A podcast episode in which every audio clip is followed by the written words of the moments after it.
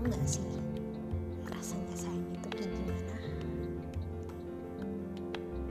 Ya ketika jantung terasa sesak karena rindu yang semakin menggencang ketika tangan tangan hanya bisa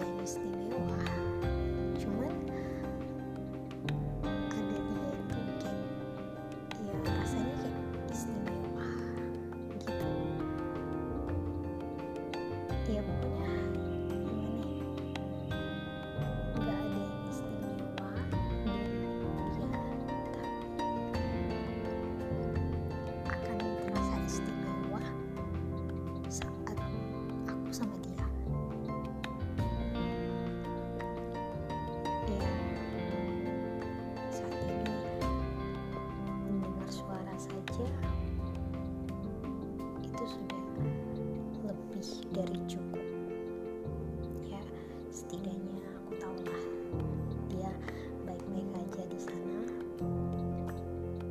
Ya aku harap dia bisa menjaga dirinya sendiri.